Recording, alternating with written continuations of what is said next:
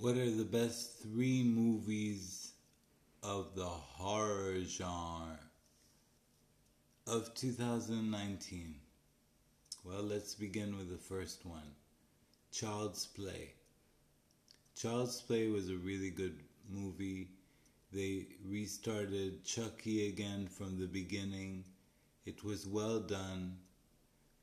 Not as scary as the original one because Chucky didn't look very real and his laser eyes, red eyes, didn't really cut it. But it was scary and it was fun and it was exciting. The second one is Annabelle Comes Home.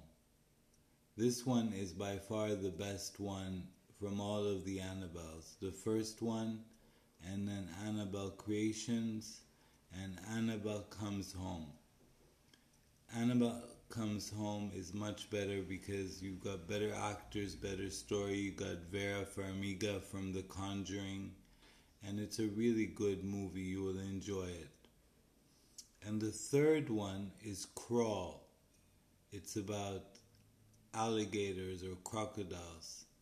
It's really well done, and it's really has great, you know, special effects. And if you are, you know, a horror lover for, you know, sharks or crocodiles, you'll really enjoy this one because it's non-stop and there's a lot of suspense, and you'll really enjoy it because it's exciting, and also it's very, um,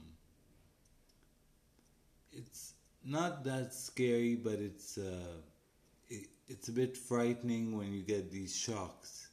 You get like these, you know, boom right there in your face and something happens. So it's really good. Watch Crawl, Annabelle Comes Home, and also Child's Play. So that's it for now, and we'll be back after the break.